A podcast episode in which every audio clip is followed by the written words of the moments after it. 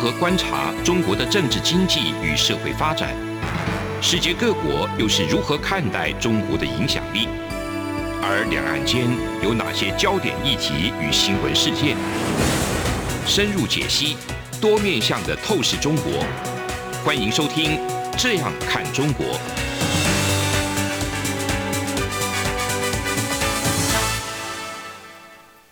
各位听众您好，我是主持人张振林。您现在收听的是中央广播电台《这样看中国》节目，张振林时间。今天节目我们要谈的一个主题是这个美国总统大选后那个台美中关系的一个大解构。今天很高兴我们邀请到这个陆委会的副主委邱垂正副主委，请副主委来跟大家问候一声。振林兄，各位听众大家好。好，今天机会比较难得哈，那。讲到这个台美中的一个关系哈，就是说现在这个整体的一个状况来讲的话，美国大选之后，其实有一些新的一些微妙的一个变化哈。那未来的一些变数恐怕会不断的哈，有一些讯息或者说一些迹象啊，来自于政策的一些那个抛出。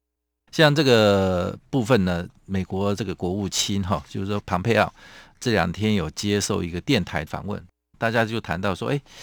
中共的部分的一个激进的一些人士呢，他们针对台海的一些问题，哈，他们说必要时就主张是用以武统台湾的一个方式来解决台湾问题。那这个问题啊，就庞贝要被问到了之后，庞贝要被问是说，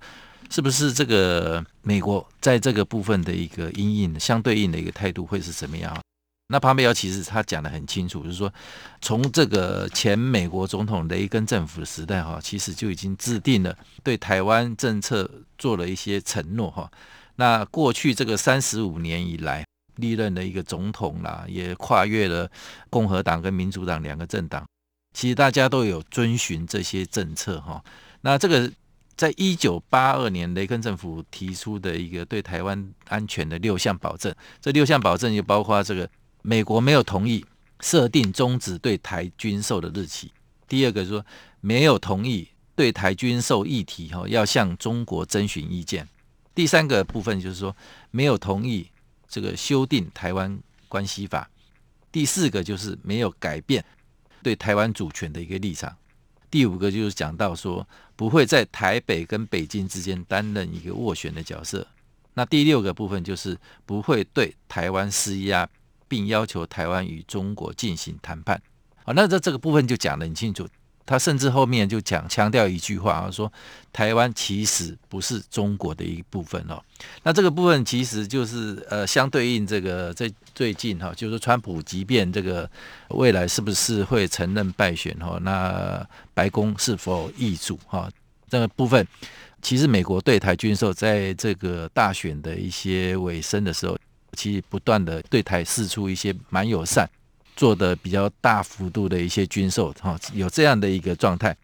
这样的一个情况之下，其实这个中美或者说台湾三角关系的一个变局中，哈，那其实从那个川普前任民主党这个奥巴马总统在任的时候的最后两年的时间，其实他已经定调对中国的关系，其实就维持一个抗中的一个基调。那川普上任以后，跟中国的关系何止抗中啊，就差一点就是要跟中国打起来的那种感觉哦，所以那个对峙的一个味道更为浓厚啊，乃至于接下来如果是拜登入主这个白宫的话，那拜登过去又担任奥巴马的一个副手，那相对应这个蓬佩奥的刚刚我所叙述的这些讲法哈，请教一下这个副主委。你觉得美中台这个部分的一个架构，从刚刚讲的那些叙述里头，你觉得未来的发展会是在什么样的一个趋势啊？一个什么样的一个轴线上面？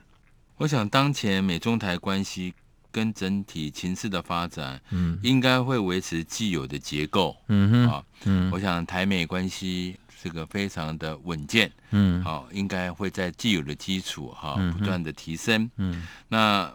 特别是北京当局，我想他们持续对台军事恫吓挑衅，嗯，也一再制造冲突紧张，这完全无助于两岸关系的正向发展。嗯哼，我想我们会捍卫我们国家主权，维护台海和平，这是我们政府的职责。这也是对人民的坚定承诺。那么，我们政府在未来也也会持续深化台美关系，也会密注美中互动的情势发展，并妥善因应。嗯，我们感谢美国政府长期以来这个坚定啊，遵守这个《台湾关系法》以及六项保证。啊，我们要特别重申，中华民国是主权国家。嗯，台湾不是中华人民共和国的一部分。嗯哼，台湾跟美国在内的国际社会友好互动。推动各种经济各个层面的世界合作接轨，嗯，这是主权国家正当自然的对外作为，嗯，我想中共当局无权表达反对意见，嗯哼，这样只是铺露他持续的矮化台湾跟限缩台湾自主的空间而已，嗯哼，啊，我们不会接受。OK，好，这个非常的一个清楚的一个立场，但是我们从一个角度去看哈，我们。就是说，因为美国大选的一个结果，会不会是产生这个两岸那个未来对话恢复，或者说有新的一个发展一个影响啊？这种可能性存不存在哈？那其实我们从这个蔡英文总统这边的一个谈话，几次重要的一个谈话来讲了，包括这个五二零的就职演说也好，或者说国庆谈话等等，其实。台湾政府这边其实有相当程度在跟中国这边哈递出一个和平的橄榄枝的那个味道哈，就是说在一个主权这个确保的一个对等平等的一个一个状态下哈，那两岸可以恢复的一个对话的一个机制等等哈，那这部分这个陆委会未来当然也是会扮演一个很重要的一个角色，请教这个邱副主委，你觉得在这个部分目前的一个可能性？或者说未来性，或者说他的那种机会会是在哪里？你的观察是怎么样？我想蔡总统在国庆演说已经非常清楚的重申，两岸可以在对等尊严、不预设前提下沟通对话，对，务实处理双方关切的问题。我们也呼吁我们国内各界面对高度争议的两岸政治议题，嗯、我们应该要团结一致了。是，对。我们也要要求中共要正视中华民国。嗯，那如此呢，我们才能够确保我们台湾最大的利益。对，嗯，是。那感觉两边要对话，哈，就是说，比如说好了，我说举一个例子，最近的一个例子，那香港这个议员的一些问题，哈，就是说。从这个前不久，这个香港有四个议员啊，因为中国人大那边人大那边决议撤销民主派的四个议员的一个资格，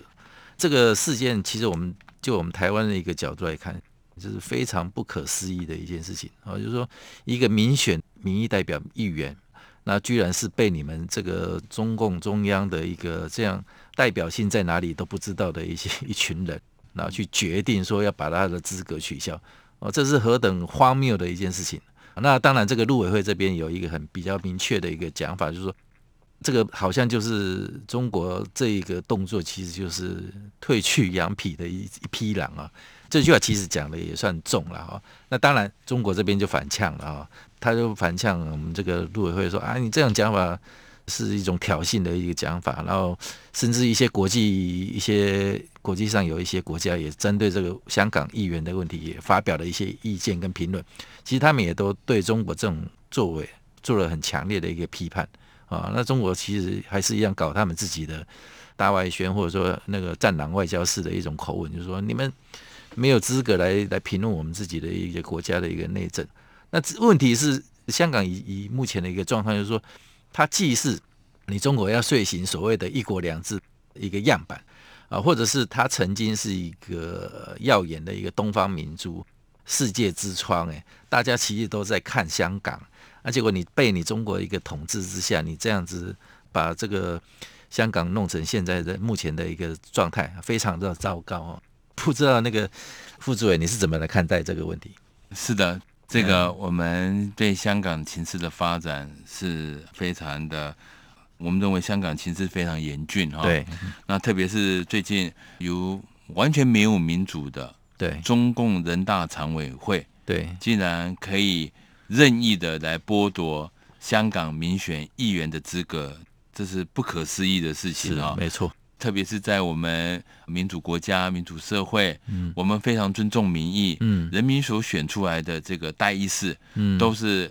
代表民主政治的一个角色，嗯哼，这个角色是不能轻易剥夺的。是，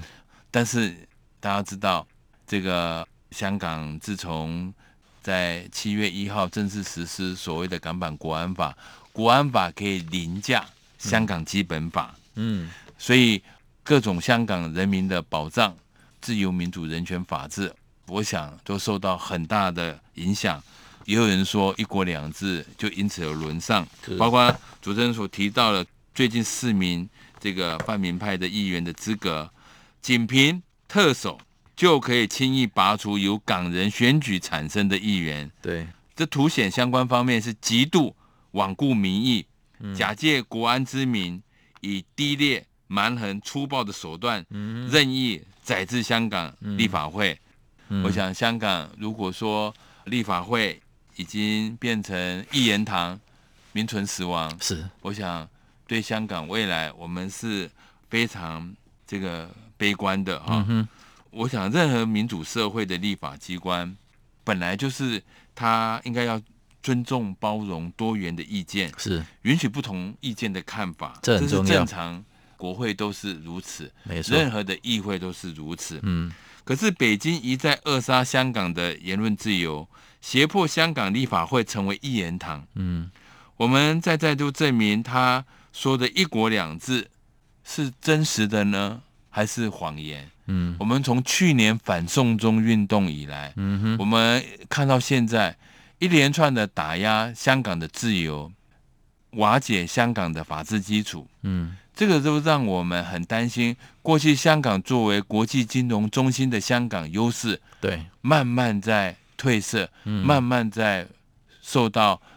这个无可回复的伤害。嗯嗯，那再再显示中共过去的承诺，嗯，本质就是谎言，就是欺骗。对，所以我们刚刚您说的，我们认为北京当局就是退去羊皮的饿狼一样。对，没错。那么在啃食香港有限的这个自由、民主、人权、法治。嗯，中共肆无忌惮的侵犯。港人应有的权益，为达目的不择手段，我想是跟这个普世价值背道而驰。所以最近相当多的主要的民主国家，嗯，都不约而同的群起批判，对中共这样的治理香港，嗯，我想对台湾也很有启示。是中国大陆的这个所说的一国两制，嗯，都是幌子，嗯哼，其实一国两制在。全球并没有一个这样的一个真实的案例，对，他只是邓小平为了接收、为了和平稳定，嗯，收回香港，嗯，所提出来的一个政治构想，嗯，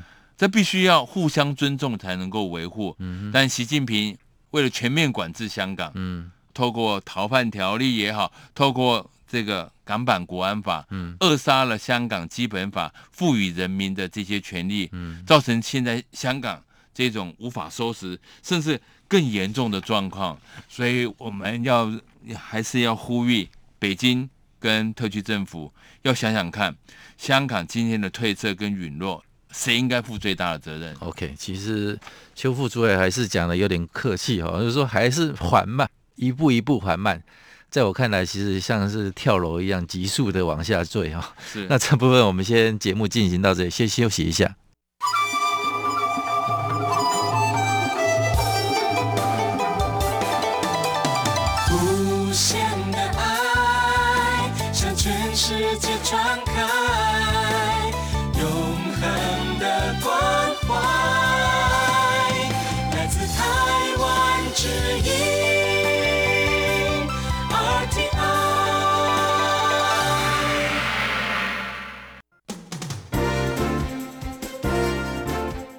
两岸、国际、历史文化与财经等角度透视中国的《这样看中国》节目，每周一到周五晚间九点三十分到十点在中央广播电台播出。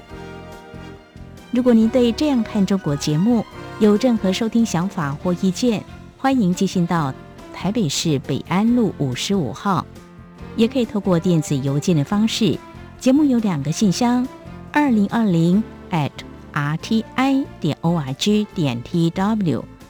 或是二零二零零二零三 n e w s at gmail dot com。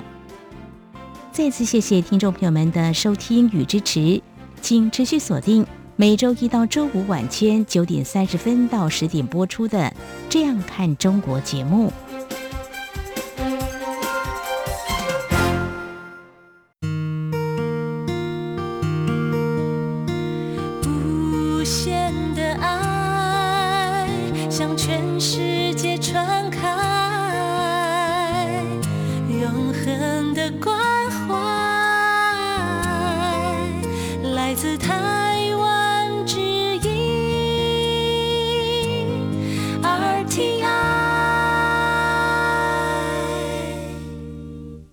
各位听众，你好，我是主持人张振林。您现在收听的是中央广播电台《这样看中国》节目，张振林时间。刚刚讲到这个香港的问题，其实目前看起来啊，就是一个非常严峻的一个状态。那自从这个港版国安法这个施行以来，哈，整个香港的一个局势还有它的发展，其实我们看起来是非常的一个悲观，哈。其实香港人民来讲的话，在经过去年哈过去一段时间的不断的一些抗争，呃，甚至一些产生一些流血哈，就是说为了他们自己的一个民主自由啊，为了他们自己家园的一个发展，啊，不断的来争取他们自己本身基本的人民的一个权益。但是整个中国来讲的话，他们为了遂行这个控制啊，控制香港的一个。完全在他们掌控之下哦，就是说做了非常多的一些前置的一些动作哈。那这个动作，其实，在我们台湾人民来看，哦，就是相当不可思议的一个事情。其实大家有时候在谈到这个问题的时候，讲到说中国对台湾做什么样的一个统战啊，或者做什么样的呼吁啦哈，其实大家后来就讲了一句话，就一一句话，真的可以把它全部打死。我们台湾就讲一下，你中国对台湾讲什么？哦，说。给我们什么利多也好，利益也好，倒不如到最后了，我们来看一个现象。你看看香港，再想想台湾，我们台湾要像香港一样吗？哦，那这个部分其实我觉得这个非常的一个客观，也是非常好的一个借鉴哈。那整个来讲的话，我觉得中国在这方面其实又要打所谓的一国两制哈，不断的来自于讲所谓的之前的以前的九二共识等等哈。这个，如果你香港是这样的一个决策的一个模式，你要台湾人民怎么去相信你，怎么去接受你？我看难度是非常的一个高了。这个部分我请邱副主委你再帮我们补充一下。啊，我想刚刚郑林兄讲的很对。去年一整年的反送中运动，那么也给台湾人民上了宝贵的一课，是也证明一国两制它的本质。是一种欺骗，是一种谎言。是，那么一国两制也建立在很脆弱的基础上面。嗯哼，专制的一国，对，很可能就很快的将两制的这个制度的保障加以摧残。嗯哼，所以去年一整年，我们也看到这个中国大陆为了全面管制香港，他用的思维跟香港追求自由、民主、人权、法治这些核心价值。是普世价值，因为我们台湾所坚持的自由、民主、法治、人权，这些跟香港所追求核心价值是是共同共享价值，没错，没错，因为我们都是普世价值，真的是普世价值，嗯，所以香港觉得他们的生活水准很高，嗯，作为一个国际金融中心，对，所有的有拥有国际的很多人才，以前也有所谓的香港人的骄傲，对，香港人的光荣耀，嗯，对，他们为了为什么不能跟其他民主国家？享受应该有的这些核心价值跟制度的保障。嗯哼，过去香港也许没有完整的民主制度，嗯，但是它从港英时代就有完整的自由的保障，对，还有独立的司法，所以也让香港成为全世界最适合经商的一个环境之一。嗯哼，如今港版国安法，嗯，以及北京直接介入香港，可以说香港的自由遭到很大的。影响蒙尘了，嗯，那我们也可以看到，这个是不是能够保持这个司法独立，嗯，这个依法而治的这种香港环境，嗯，好，也没有人有信心了，嗯，所以有很多的香港的年轻朋友或香港的一些民众，都想移民，对，那过去呢，香港也曾经遭遇到这个呃信心不稳或者环境变迁。从八零年代、九零年代，甚至到这个世纪，香港情况都非常严峻的时候，嗯，都有一个移民潮。是，不过过去他们移民的对象大部分都是欧美国家，嗯，很少来到台湾。嗯，但这一次这个反送中运动以及港版国安法，就我们感受到香港愿意移民到台湾的，嗯啊，好像数量也越来越多，对，对，非常可观。像我住在淡水，对。淡水，因为它是一个很类似港湾的生活，嗯哼，这个很像香港的生活环境，香港的味味道了。对，据我了解，有好几个他们都选择淡水去了。对，淡水现在有很多香港的这些港式餐厅哦，啊，非常多，大家就新新开了很多。对，然后在淡水的这些新的社区里面，你都可以听到那个讲广东话的地方越来越多啊，对，所以它有很多。香港社区会自然的就产生产生了，对，没错。所以大家到淡水去，也可以感受到一些香港风情 啊。那以后淡水变成小香港了啊，有可能。而且港人来台湾移民定居，选择最多的是在新北市。哦，是哈，这非常非常有意思的一个讯息哦。那其实还有从我们从香港的问题啊，再来延伸过来看。其实，在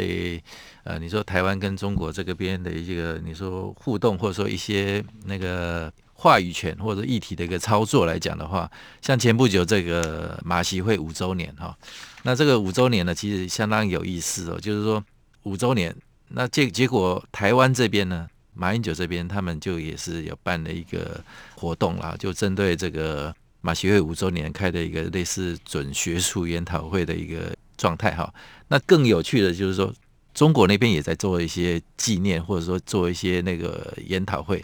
他们其实也是办了一个会议哈。那这个会议倒是后来这个会议没有如预期中的这么大规模了哈。就是说啊，但是基本上这个马习会呢，就变成当下哈，就是说两边台湾也有，中国也有，好像感觉两边都有一些呼应也好，或者说唱和也好啊，或者说两边。各自对这个马习会有一些，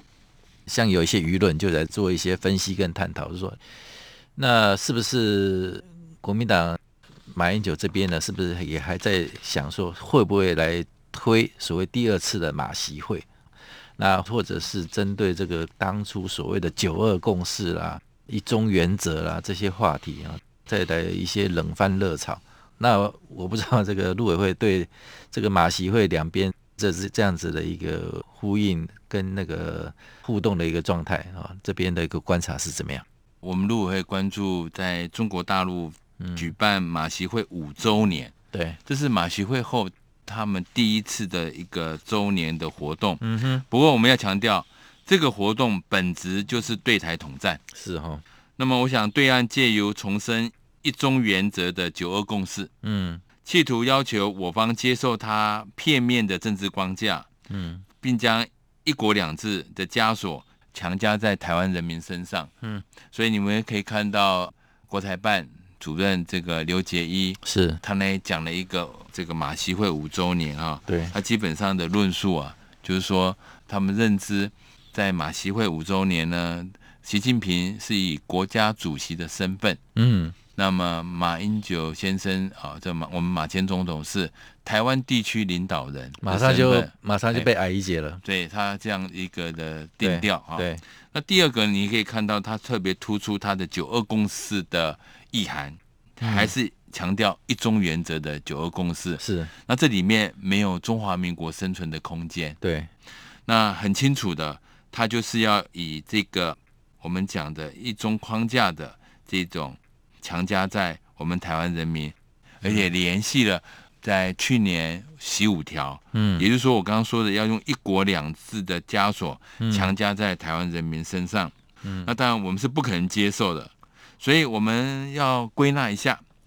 当前北京当局已将九二共识定义为一中原则，嗯，共谋统一，并走向一国两制的政治代名词，这我想台湾人无法接受，对，嗯，对。所以完全没有中华民国存在的空间。是，所以两岸之间以及国内的民意在这个议题并没有共识。嗯，加上我要强调的，我们陆委会公布一个最新的民调，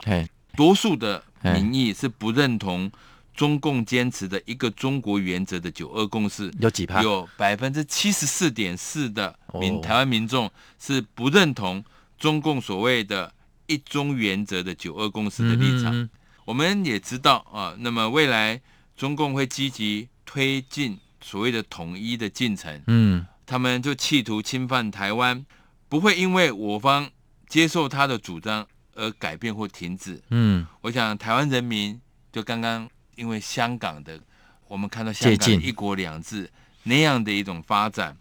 更让台湾人民清楚认知一国两制的下场是什么？对，中共的承诺又能算什么？嗯哼，所以台湾人民已经坚定拒绝一国两制。嗯，在我们历次的这个调查里面，嗯，这个台湾朝野政党就共同坚决拒绝一国两制。嗯，而且民意调查都有高达九成的民众是。反对一国两制，嗯，那从这这个也可以看出，这是台湾人民的新共识啊。嗯，那么政府捍卫国家主权以及台湾的自由民主的政策，也获得国际社会以及我们台湾民众的支持。嗯，而且我们刚才强调，蔡总统也重申，他对于追求一个良性互动的两岸关系，他也是有高度期许的。嗯，他也说，两岸应该承担共同的责任。对。大陆也要勇于承担责任，嗯哼，好，透过不预设前提，在对等尊严，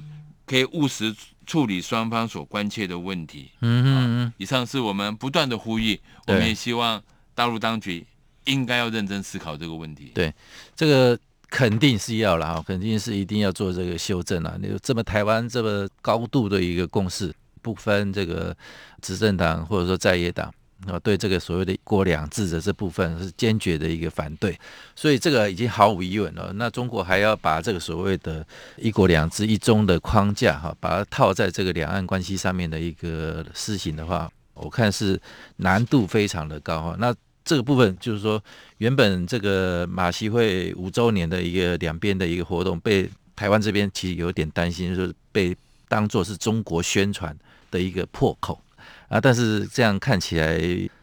两边各自活动办完之后，也没有激起太多的一个浪花了，所以我看是应该还好，就是说整个船过水无痕了。那也是一个顶多就是所谓的周年的时候一个一日新闻，效应看起来是没有那么大。那这个当然也是因为台湾人民的一个对这个问题看得非常的一个清楚。中国想要借这个话题，借这个呃五周年的那个时间点来做一些宣传，是达不到这它的一个效应的啊。好，非常的感谢今天这个邱副主委来接受我们的访问，谢谢郑立兄。OK，好，现在我们节目进行到这里，要告一个段落，谢谢，谢谢。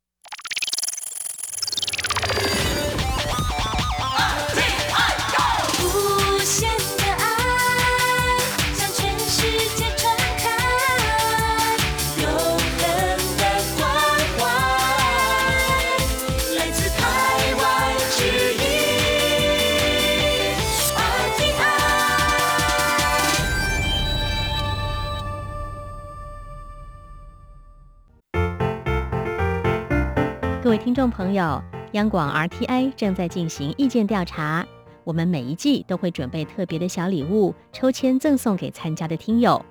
您可以上 RTI 官网 triple w 点 RTI 点 org 点 tw 填写问卷，或是现在就拿起纸笔，把以下四题的答案写下来寄给我们。准备好了吗？第一题，您使用什么平台收听或收看央广的节目？第二题，您最喜欢的央广华语节目是哪些？最多可以写三个。第三题，从一颗星到五颗星，您会给央广华语节目几颗星的总体评价？第四题，您对央广华语节目有哪些建议？只要完整回答上面的四个题目，就可能得到精美赠品。请您把答案寄到台湾。一一一九九台北邮局第一二三至一九九号信箱，或是使用电子邮件寄到 audience 零一 a u d i e n c e 零一 at r t i 点 o r g 点 t w，并留下您的姓名、性别、年龄、国籍就可以喽。央广等待您的来信。